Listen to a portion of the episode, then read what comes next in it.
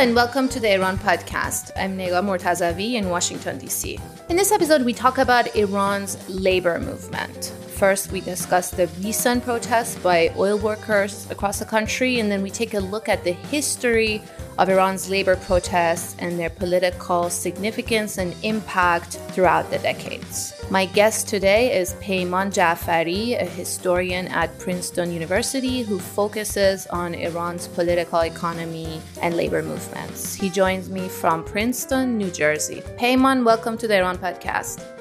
Thank you, Negar. Happy to be with you. It's great to have you. Um, so let's start with the recent round of protests and strikes by oil and petrochemical workers in Iran. We know it's been going on for a while.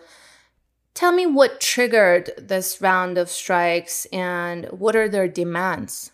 Well, this round of strikes really started on 19th of uh, June when um, workers at the Bidkhun power plant, that's in the province Bushehr uh, in southern Iran, went on strike. And that was uh, the first uh, strike that triggered um, a series of strikes by contract workers in the Iranian oil industry.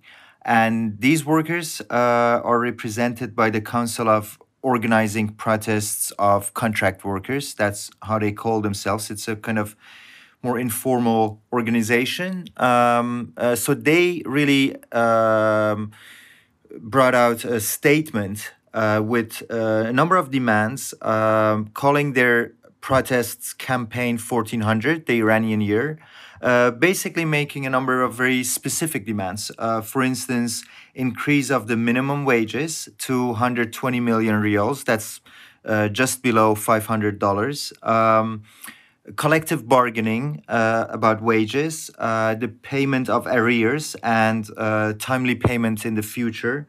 Uh, they also want uh, job security because I already mentioned these are um, contract workers who are employed in the oil industry through subcontractors. So they work temporarily on projects or on temporary contracts and uh, then are dismissed. So they really want job security and the elimination of these subcontractors so they will be employed uh, permanently by the um, oil industry.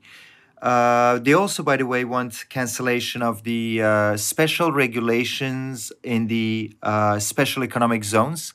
Um, special economic zones are something that have re- really mushroomed in the last two decades in Iran. Uh, what basically means these are zones for export, and um, there is no labor law uh, regulations in there. So Iranian much of Iranian law doesn't apply to those regions. So they want the cancellation of that. Uh, they also want higher safety and health standards because there have been uh, several cases of uh, injuries and even deaths in the uh, construction and oil industry uh, in the last years. Um, and also, finally, they really want an end of securitization of the oil industry, meaning they want the right to protest and organize labor activities in their in their sector. Mm-hmm. And what has been the response of the employers and the government? We hear there have been uh, promises by the Majlis, the parliament, the administration, the the government to uh, basically correct some of these um, or meet some of these demands, as you were saying. What has been the response to this round of strikes and the protests? Well, before giving an answer to that, it's also important to note the response of other oil workers to this. And, you know, because these are the strikers, and mm-hmm. uh, we don't have uh, exact figures of how many joined uh, these strikes after 20th of June, but approximately more than 10,000. Uh, and you have to, uh, you know, realize that there are really hundreds of thousands of uh, contract workers in uh, in Iran. So these were very important uh, uh, strikes, which spread also to 60 plus con- companies across the oil industry, covering almost eight provinces in Iran. So this, you know, wide scope and and and uh, uh, um, engaging lots of uh, workers in in those strikes. By the way, they also uh, created um, solidarity, drew solidarity from other workers because uh, the uh, bus drivers union in Tehran, uh, the teachers, um, uh, the retirees organizations all came out with statements uh, announcing their solidarity with them. And there were also a number of international trade union organizations that supported these strikes. Um, so there was a wave of solidarity from uh, workers in other sectors, and but also in the oil industry. Mm-hmm.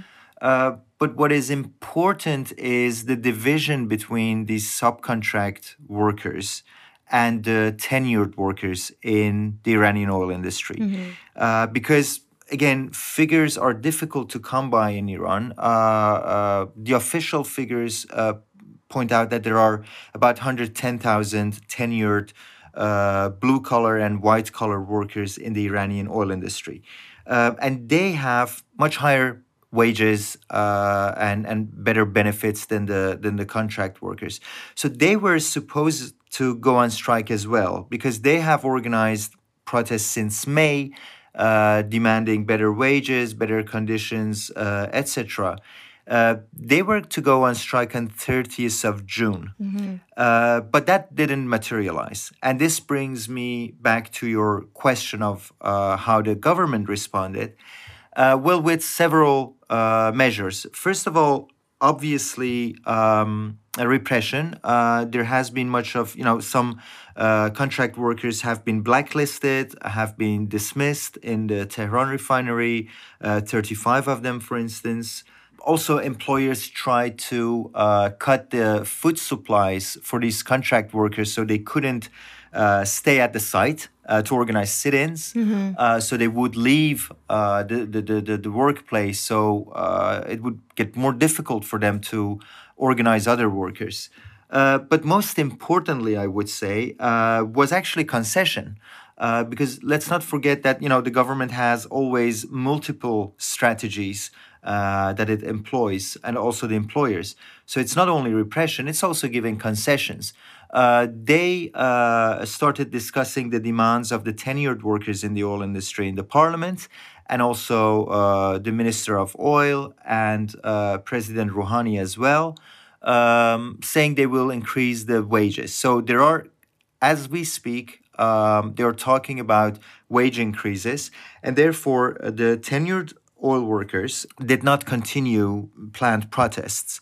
Uh, and hence, uh, really, you could also say a division emerged within the contract workers, between the contract workers and these tenured workers. Mm-hmm. So, um, basically, just to explain to our um, audience, contract workers, like we know in most countries here in the United States, people who work on a short term basis without much benefits, benefits uh, for the yes, work, insurance, all kinds of holidays, and different pay, even and job security, as opposed right. to the full time employees who have who are in a different boat in some ways when it comes to the benefits. And this is one way of, uh, like you're saying, the government creating division among the different right. sectors of the of these striking workers. But what is the political and social significance of this round of protests and strikes? And um, I want to mention mm, we know that the protests and the strikes of oil workers back laid up to the 1979 was one of the key reasons that helped the 79 revolution succeed. And we'll, we can talk about that a little bit later when we talk about the history of the labor movement. But I, I feel like every time there's strikes and protests by by this sector, the oil sector, um, there's a sense of deja vu by political actors that oh this this must be it and this must be a repeat of the revolution. Talk about the significance of this round of strikes and if you see any resemblance to what was uh, what we saw before the 79 revolution. Well, uh, I think you know uh, the strikes in the oil industry always speak to the imagination of uh, of, of, Iranians and observers of political developments in Iran mm. because of two reasons. Obviously, um, uh, the the oil industry is of very significant uh, strategic importance to the overall Iranian economy. The government draws much of its you know income from oil export although Iran is a much more diversified uh, economy than, than many of the neighboring countries, So we should be aware that this has also diminished the strategic position of the oil industry mm-hmm. now vis a vis the situation before the Iranian Revolution. Mm-hmm. Uh, the oil industry is one among uh, the many industries, still very important, very strategic, but I would argue that it is less uniquely strategic than uh, it was before uh, the revolution. Mm-hmm there have been also important changes in the uh, in the oil industry. So uh, before the revolution, uh, you had much of the concentration really around the oil wells, around Ahwaz and uh, Gachsaran and, and, a number of places, and the oil refineries, mainly in Abadan and uh, and Tehran what we see in the last two decades is the expansion of the of the oil industry geographically, but also a change in the industry. So now it's not only oil; it is also gas uh, refineries, it is uh, petrochemical uh, complexes, and many of these are very much uh, the oil industry is capital intensive, which means uh, you have fewer workers producing lots of commodity, lots mm-hmm. of oil. Um, and that's especially the case with uh, with p- the petrochemical industry.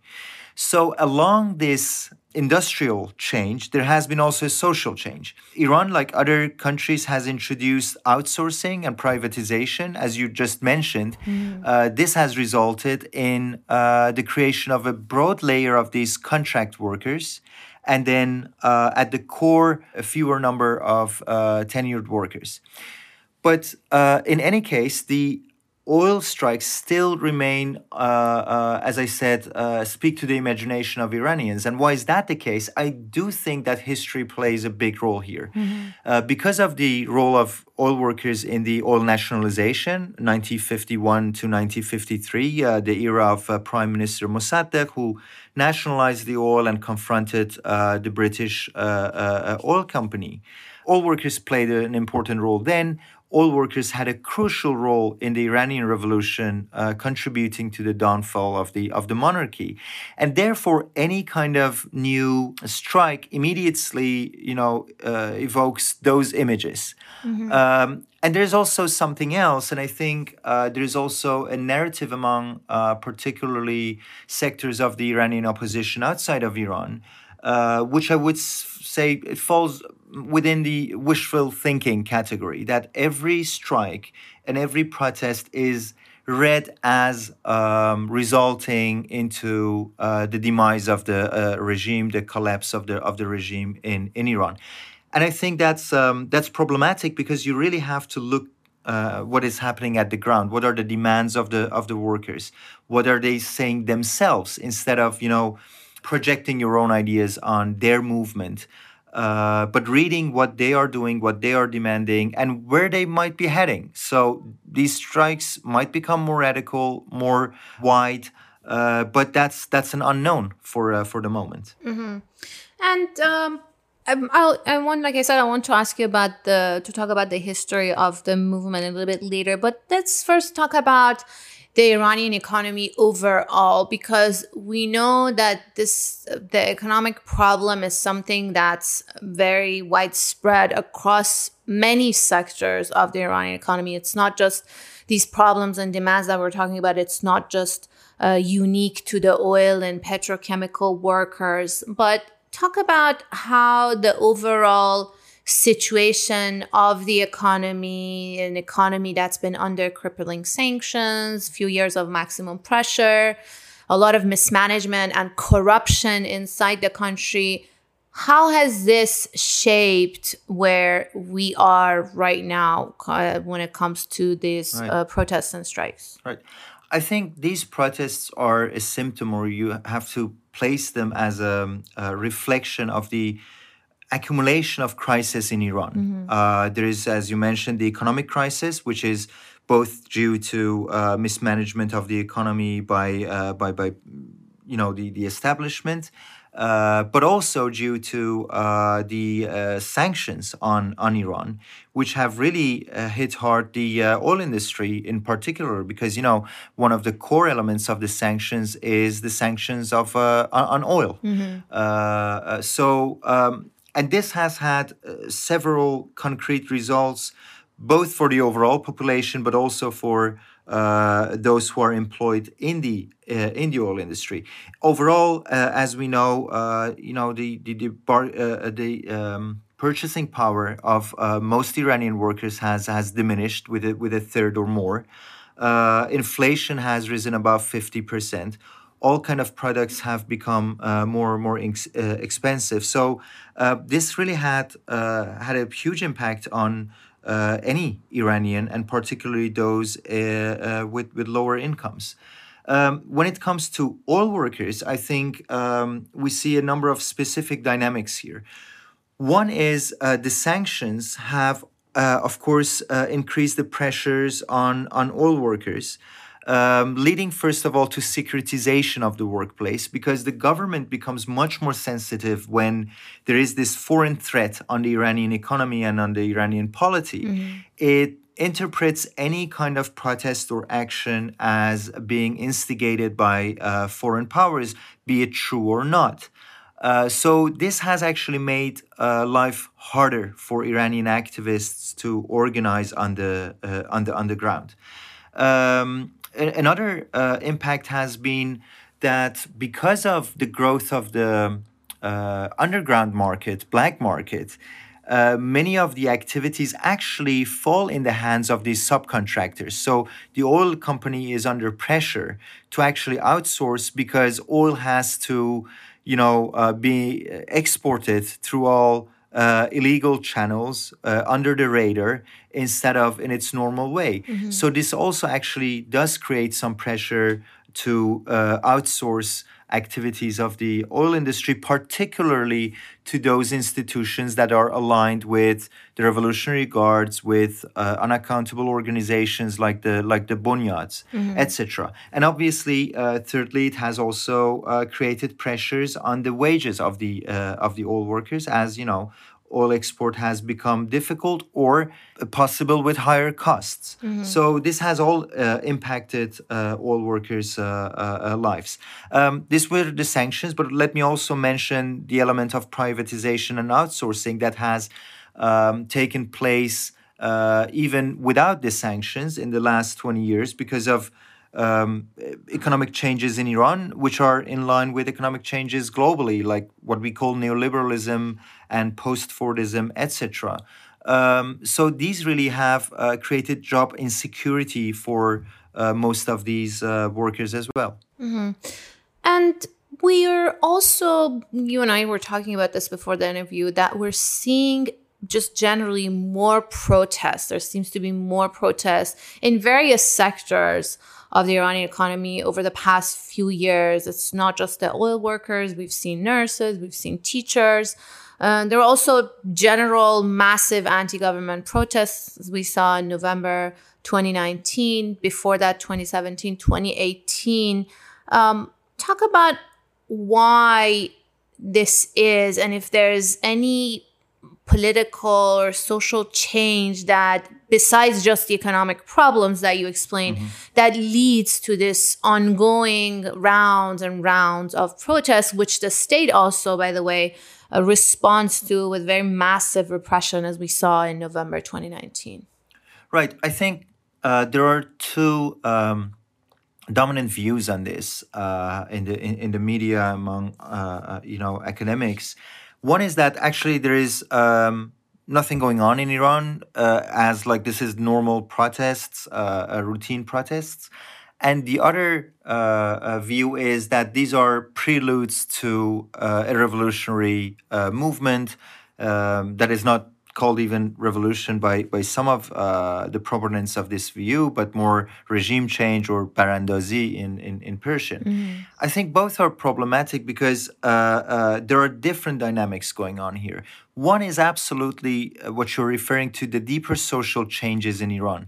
Uh, I think uh, Iranian society has matured, workers and many other social groups are actually bringing their demands to the table in Iran, uh, uh, uh, in Iran, and, and posing them to the to the government. So this is part of routine claim making and creation of organizations. So. Uh, if I just give you one number, um, even if you look to the number of official organizations in Iran, uh, which are often kind of government influenced or uh, controlled, uh, like the uh, Islamic uh, labor councils or Islamic labor associations and the and the guilds.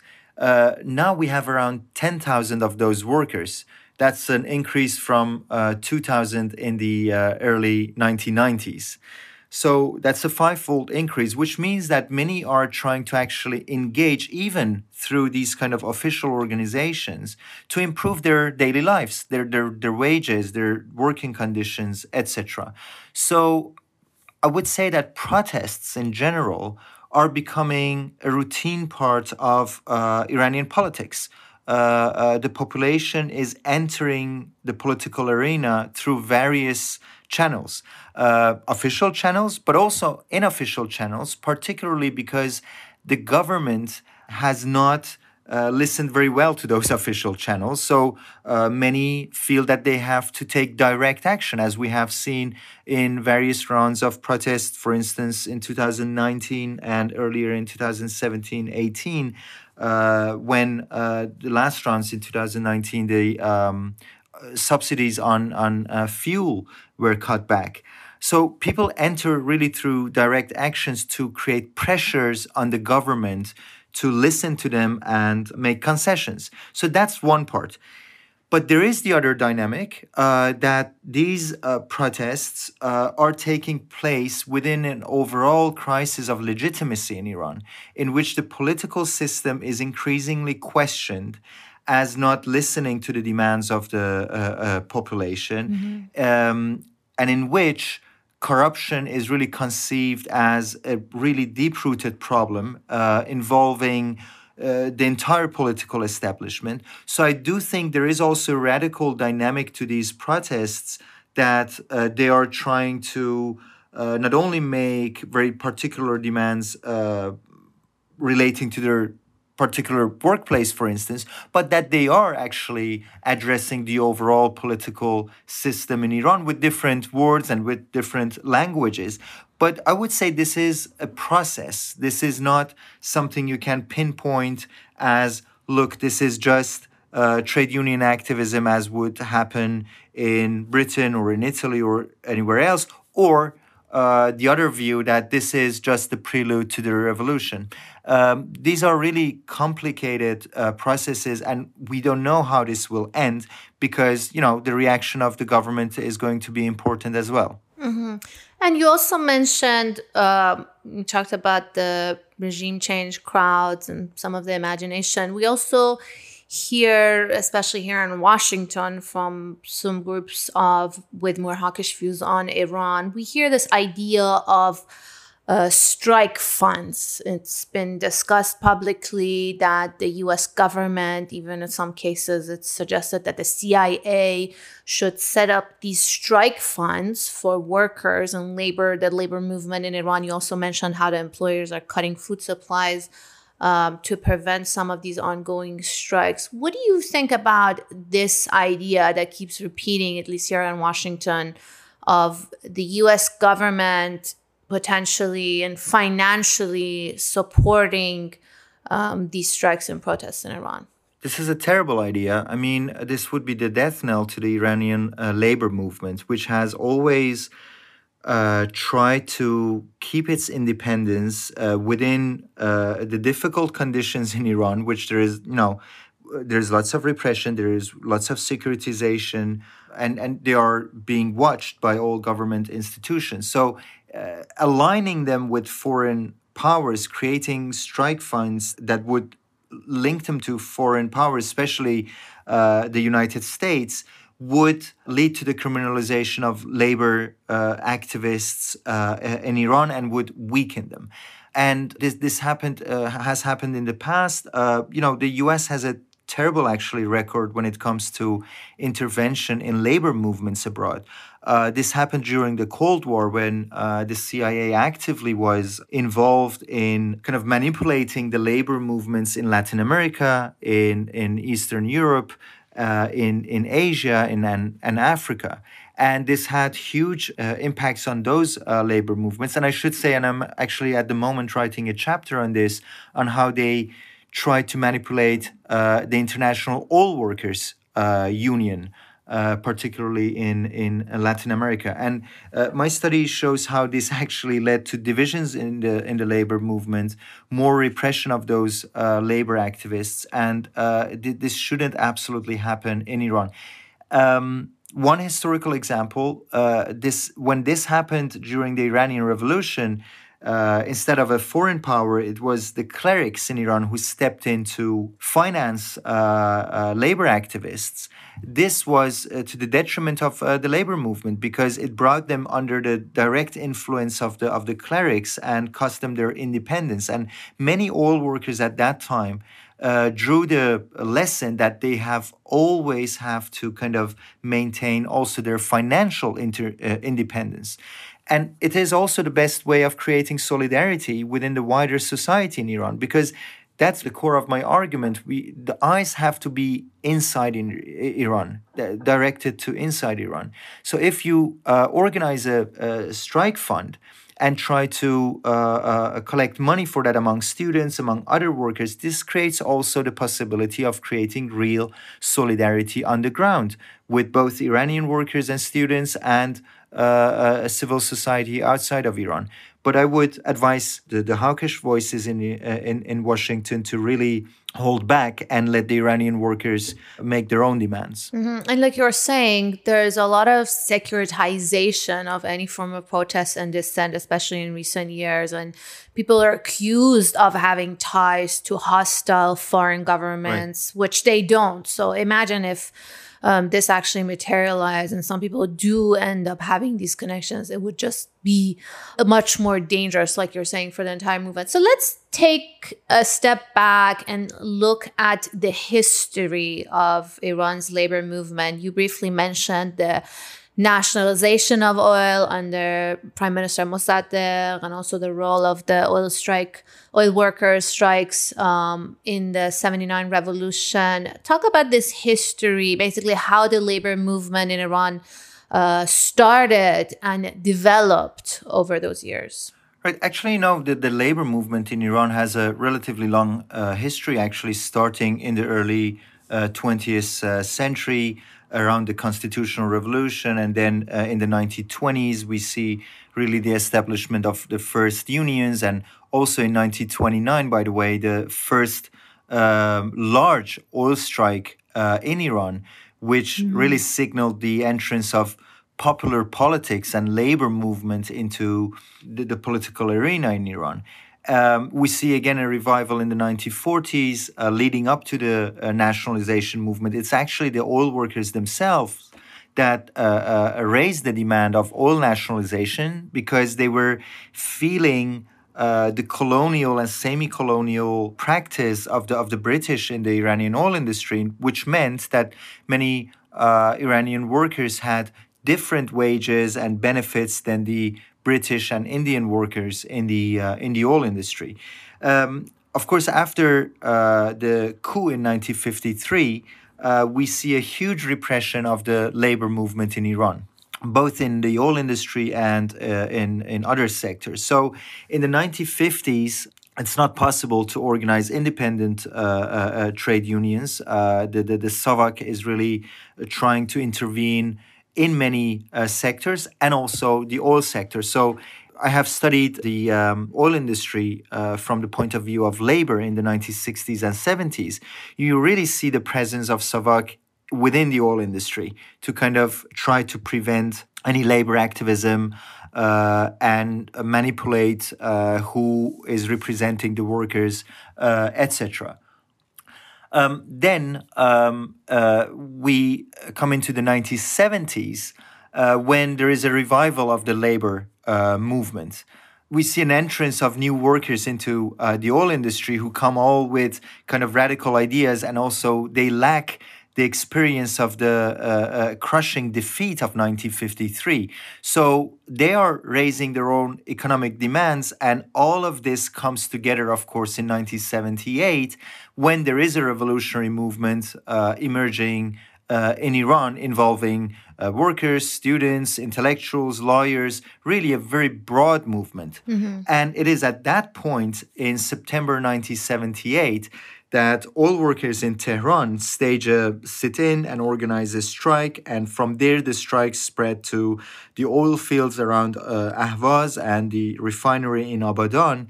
And by December 1978, there is a general strike uh, at the core of which are the oil workers, in fact. And that has a huge impact on the state, the monarchy, because it deprives it of uh, uh, income mm-hmm. and also creates fuel shortages among um, uh, the military.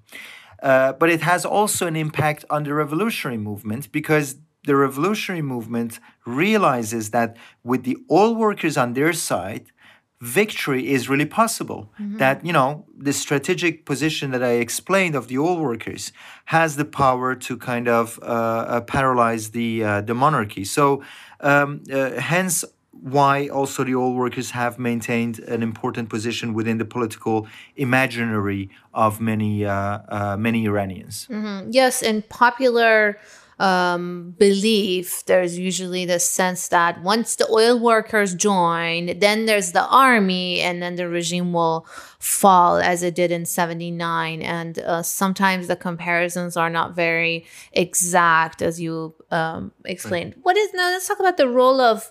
Um, this labor movement after the revolution. As you said, the especially oil workers and just in general labor protests played a key role in the success of the 79 revolution. But what was the role after the revolution succeeded, the start of the Islamic Republic, and basically right. their relationship to this new state?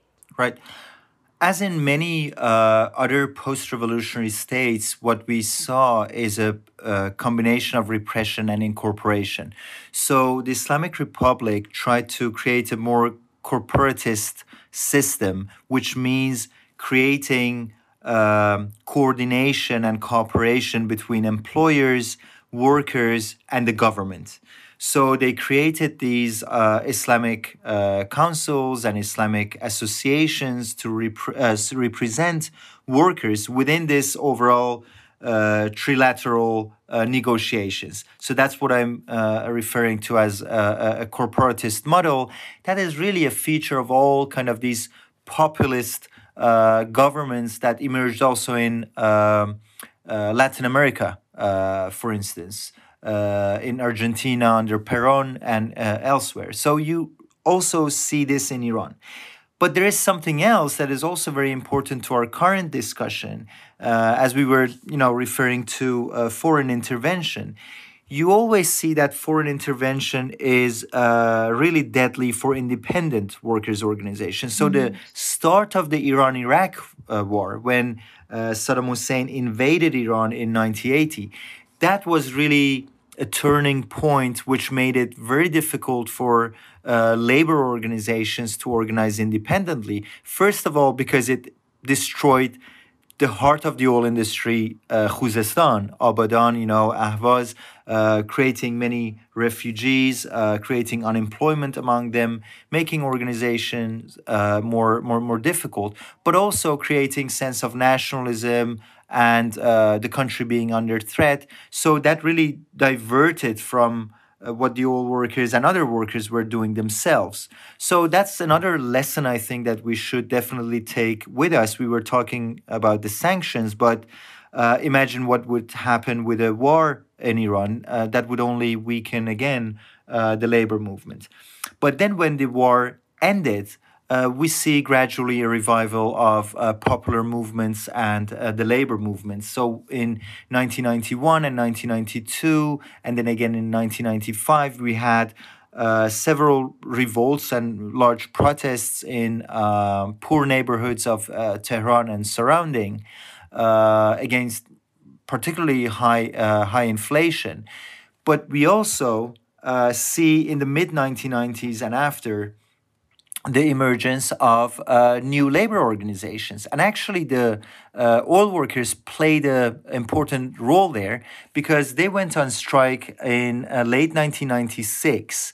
Uh, demanding uh, better wages uh, and the right for organization. And they actually tried to organize themselves. This was prevented by the government, but it did trigger the emergence uh, of new labor organizations. In the uh, following years, we saw the emergence of the Union of the Bus Drivers uh, in, in Tehran. We saw the emergence of the um, Union of Haftepe sugarcane mm-hmm. Uh, factory in southern Iran.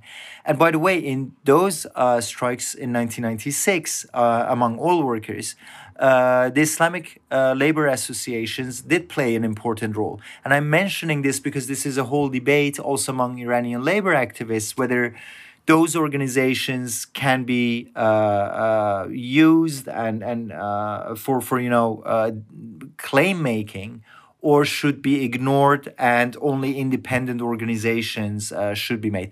And this experience shows that it's possibly both of them. That uh, in certain contexts, these official organizations that have their limitations because they, uh, the government kind of tries to influence them, nevertheless create channels to create pressure on the on the government and the government. Uh, also, with the current, by the way, uh, uh, strike wave, um, acknowledges that they need some organization on the ground, so they give a bigger space to these kind of uh, organizations. So after uh, 1997, under the presidency of Khatami, we see a revival of this uh, labor movement. Um, for instance, 1st of May really becomes a traditional moment in which workers try to, to organize, um, etc. And uh, in, since then, we actually see more and more organizations, which are of course being repressed and uh, uh, activists being arrested, but more and more attempts being made as creating um, websites, newspapers, informal networks, and that's exactly where where we are now. Those attempts are uh, continuing. Mm-hmm. And Peyman, I also want to ask you about some of the more prominent labor activists in Iran. Talk about some of these um, faces who have been, and they've been very much um, put under pressure, arrested, given harsh sentences over the years. There's some uh, prominent women who are active in this movement. Talk about some of these um, activists who've played a leading role in these protests and the labor movement, especially in the recent years. Right. Um, I think uh, some of those faces, uh, uh, if I look to the more older of these organizations, are uh, really the representatives of the uh, bus drivers uh, union in Tehran, like Reza Shahabi and his wife Robabe Rezai, who have been on constant pressure of the of the government, and uh, I have huge respect for them. How they have, in the last decades, uh, persevered under all these pressures, mm-hmm. and by the way, have always uh, maintained their independence uh, from from foreign sources, and try to emphasize that the activities of the Iranian workers have to be central to the emancipation of of the uh, Iranian uh, working class in in in, general. Mm-hmm. Uh, then we have, of course, also uh, the faces um, uh, of uh, Haftepe Union. like Ismail Bakhshi, who has been sentenced and who has been imprisoned. And again, one of those important faces that has really linked always Iran's independence to what Iranian workers are doing themselves. So he has never uh, begged for, for an intervention or uh, uh, uh support from uh, foreign sources, but has always realized that the backing of these strikes has to come from ordinary Iranians. Mm-hmm. That yes, it is a arduous and long road, uh, but that's the only solution.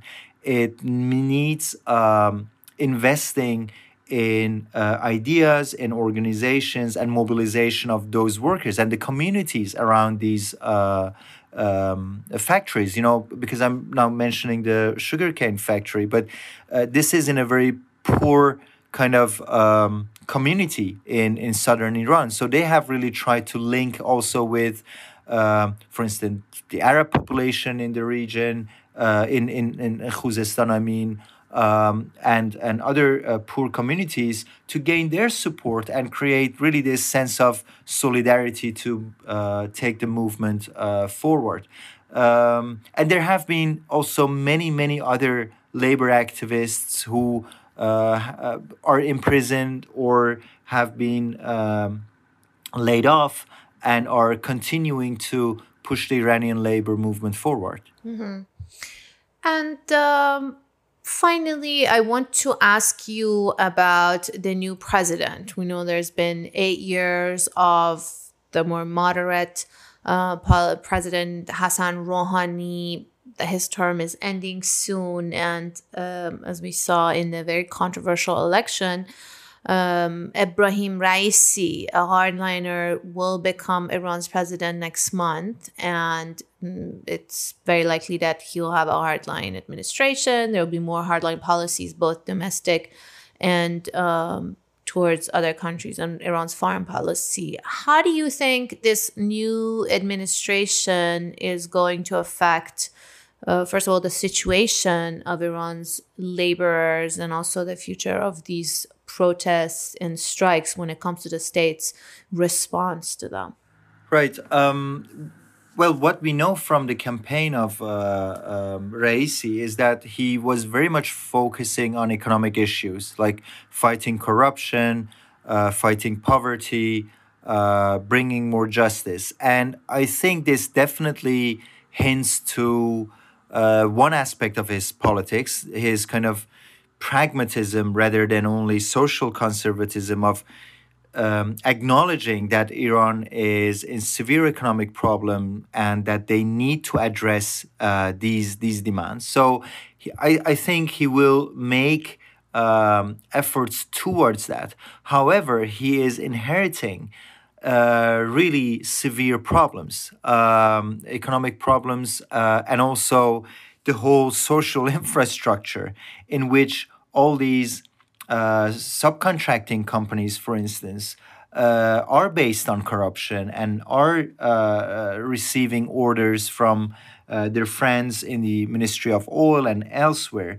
And um, I'm doubtful that he will be able to challenge those interests as he is because um, there is the possibility that he will fall back on his other aspect uh, of his policies, and that is his role in uh, the repressive uh, apparatus in Iran.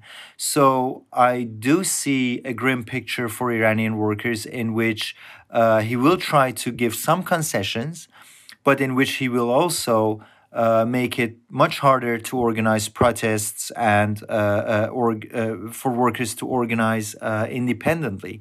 And I do think this is unfortunately what we have all herited in the last few years, also partly due to the um, maximum pressure from, from Washington in which a hardliner is now coming into into power and as many of us have argued before this will uh, weaken Iranian civil society and will it make it more difficult, in fact, for Iranians to organize in a way that can create long term institutions uh, on which a really democratic in Iran and socially just Iran can be can be built. So I do see uh, Raisi's uh, presidency as a as a, a, huge setback. I mean, there were problems under Rouhani as well, but the situation possibly will get uh, even more difficult for workers to organize. Mm-hmm. I agree with you. I think we have to brace for some more difficult years ahead, as you also right. predicted.